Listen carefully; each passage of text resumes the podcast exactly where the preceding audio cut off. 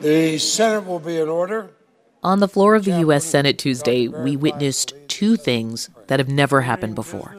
No president has ever been impeached twice, and no president has ever been tried by the Senate after leaving office.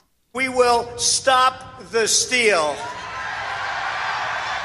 House Democrats, serving as the impeachment managers, essentially the prosecution, began their case with this highly produced 13 minute long video. It featured clips of the president's January 6th rally, along with news and amateur footage of the riot that followed.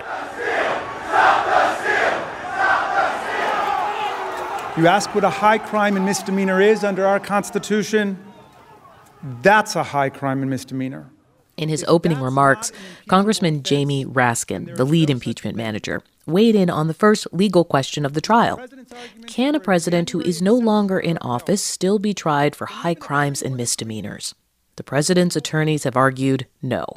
In other words, conduct that would be a high crime and misdemeanor in your first year as president, and your second year as president, and your third year as president, and for the vast majority of your fourth year as president, you can suddenly do in your last few weeks in office without facing any constitutional accountability at all. This would create a brand new January exception to the Constitution of the United States of America. As we record this, the Senate is still listening to debate about whether the trial should proceed. It will vote Tuesday evening on that question. But this is, of course, a dodge. This is part of the way that Republicans hope to avoid confronting the reality of what happened.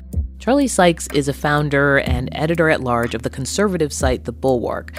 He spoke to NPR this week. The vote on whether the trial should proceed is expected to pass. Then the real trial begins on Wednesday at noon. It could last into early next week, but in the end, it would take 17 Republican senators to vote to convict Trump and potentially bar him from ever holding public office again. And that is seen as pretty unlikely. A vote to convict would be a confession, an admission that they have been wrong uh, to back Trump for so long, make so many concessions, and, and to rationalize his behavior. Consider this History may hold Trump accountable for the events of January 6th, even if today's Republican Party doesn't. And in fact, uh, what this party is doing is it, it, it is failing to hold itself accountable.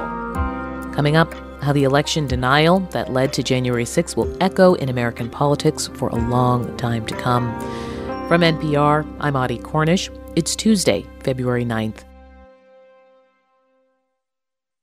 My name is Peter Sagal, and I'm here to interrupt your very serious NPR podcast to tell you about another NPR podcast, mainly mine. Wait, wait, don't tell me. Chances are that right now you're enjoying an earnest, serious treatment of some serious topic in the news or perhaps history or science. That's great, really. Well, that's not what we do, because people cannot live on serious alone. Listen now to the Wait, Wait, Don't Tell Me podcast from NPR. It's Consider This from NPR. Tuesday, the Senate impeachment debate was about the process. The rest of the week, it'll be about the merits of the case. So let's talk about the process first. President Trump no longer is in office. The object of the Constitution has been achieved. He was removed by the voters. That was Trump defense lawyer Bruce Castor who argued that the former president's impeachment trial is unconstitutional because he's no longer in office. And they based that argument, in part, on the work of Brian Kalt, a Michigan State University legal scholar who is cited 15 times in Trump's impeachment defense brief. The worst part is the three places where they said, I said something when in fact I said the opposite. Cult told NPR that his scholarship does not support the argument that an ex president can't be part of an impeachment trial. In fact, it argues the opposite. The framers worried about people abusing their power to keep themselves in office. And the point is the timing of the conduct, not the timing of the legal proceedings challenging it. We should say a large number of leading constitutional scholars share that view and have said so in a formal letter to the Senate. So that's the process question. What about the merits of the case? So, the article of impeachment charges incitement of insurrection based largely on the January 6th riot. But I think what we're going to see over the next couple days is a much larger scope. Daniel Goldman was the lead counsel for the House Democrats in the first Trump impeachment trial, and he's a former assistant U.S. attorney for the Southern District of New York. He says impeachment managers will argue that Trump seeded the insurrection for months, claiming before the election that it would be fraudulent, claiming after the election that it was, and then trying and failing to pressure state and federal officials to overturn the results. Mafia bosses who I prosecuted don't tell their underlings, go kill this person. They say, go ahead and take care of him. And that's very similar to Donald Trump's language. Trump does not directly say, please go march on the Capitol and interfere with Congress's certification of the electoral votes. But his language is intended to and is understood by his followers to mean the same thing. Of course, Trump's defense attorneys argue the opposite that Trump never explicitly urged his followers to violence, and he isn't responsible for what they did. But look back to the days after January 6th. Top Republicans in Washington, D.C., at least then, seemed to have a different view. The mob was fed lies. They were provoked by the president and other powerful people. That was Senate Majority Leader Mitch McConnell on January 19th. The top Republican in the House, Congressman Kevin McCarthy, said something similar just a few days earlier. The president bears responsibility for Wednesday's attack on Congress by mob rioters. He should have immediately denounced the mob when he saw what was unfolding. But here's Kevin McCarthy a few months before on Fox News. President Trump won this election, so everyone who's listening, do not be quiet.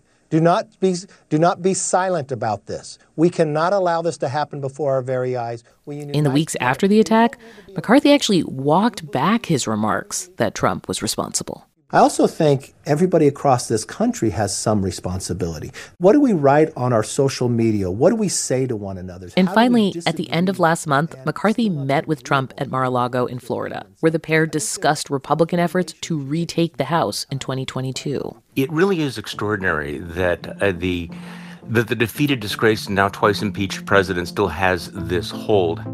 Here's conservative writer Charlie Sykes again. How durable it's going to be, I don't know. Um, but a, a, testament to uh, the way the Republican Party has really ceased to be a party of ideas or policies and has become very much a cult of personality. And we'll, we'll find out how durable that cult is uh, over the next couple of years.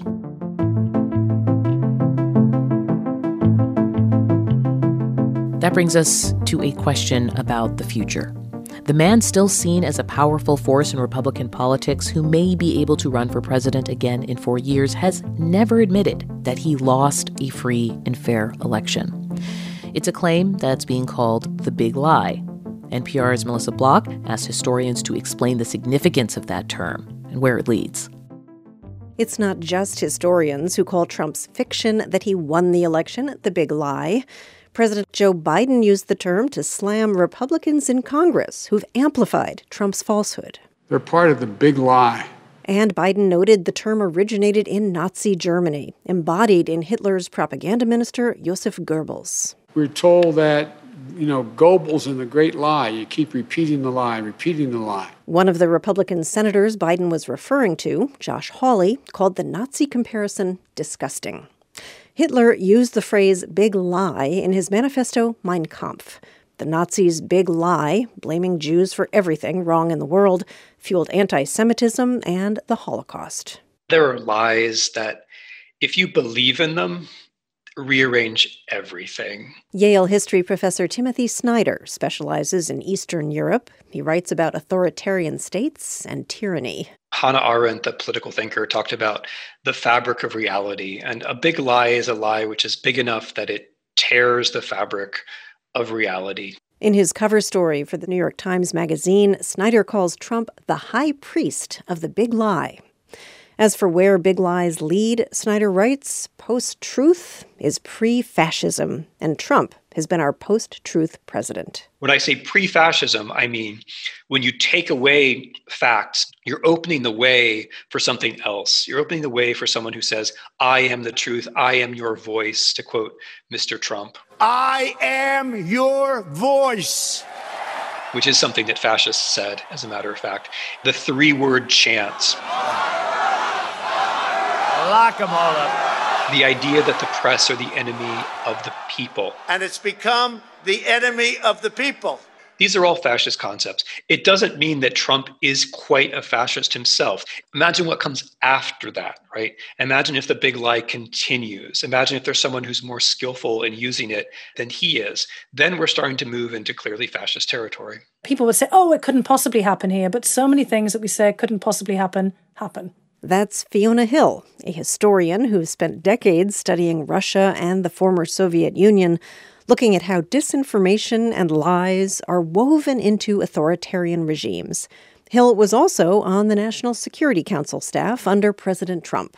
You may remember her testimony from Trump's impeachment hearing in 2019 when she refuted what she called the fictional narrative that Ukraine, not Russia, interfered in the 2016 election. Given the big lie's roots in Nazi Germany, I asked Fiona Hill is it a stretch, a poor analogy, to call Trump's claim that he won the 2020 election a big lie? Hill says no. We get so bogged down on the terminology that we don't then just kind of catalogue what has been happening and inspect it for what it is. What it is, says Hill, is a colossal falsehood meant to subvert the transfer of presidential power and to incite violence. So I don't actually think that we should get caught up in the origins of where this term the big lie comes from, because this is clearly a lie on a large scale that was meant to have political consequences and was also intended to pit one group of people within society against another. Trump has told so many falsehoods that he has effectively normalized lying, Hill says, and he's taken his cues from the autocrats he publicly admires. President Trump was also talking openly about removing term limits. Wouldn't that be great? And the thing is, everyone thought he was joking. But as I learned from observing him, he says things in these throwaway manners, but he's deadly serious. He's not joking at all. Trump's use of the big lie comes from an age old authoritarian playbook, says Ruth Ben-Ghiat, history professor at NYU and author of the book Strongmen Mussolini to the Present. It's part of a much larger discourse of throwing any mechanism of democracy, any democratic institution, into doubt. Looking forward, Ben-Ghiat says while Trump will soon be gone from the White House, he's also going to carry his victimhood cult with him, which will be stronger than ever. So we haven't seen the last of those lies and the pernicious effects they're going to have on our democracy. Put another way, as historian Timothy Snyder writes, the lie outlasts the liar. NPR's Melissa Block. For coverage the rest of the week of Donald Trump's impeachment trial, listen to our colleagues on the NPR Politics podcast. There's a link in our episode notes. It's Consider This from NPR. I'm Audie Cornish.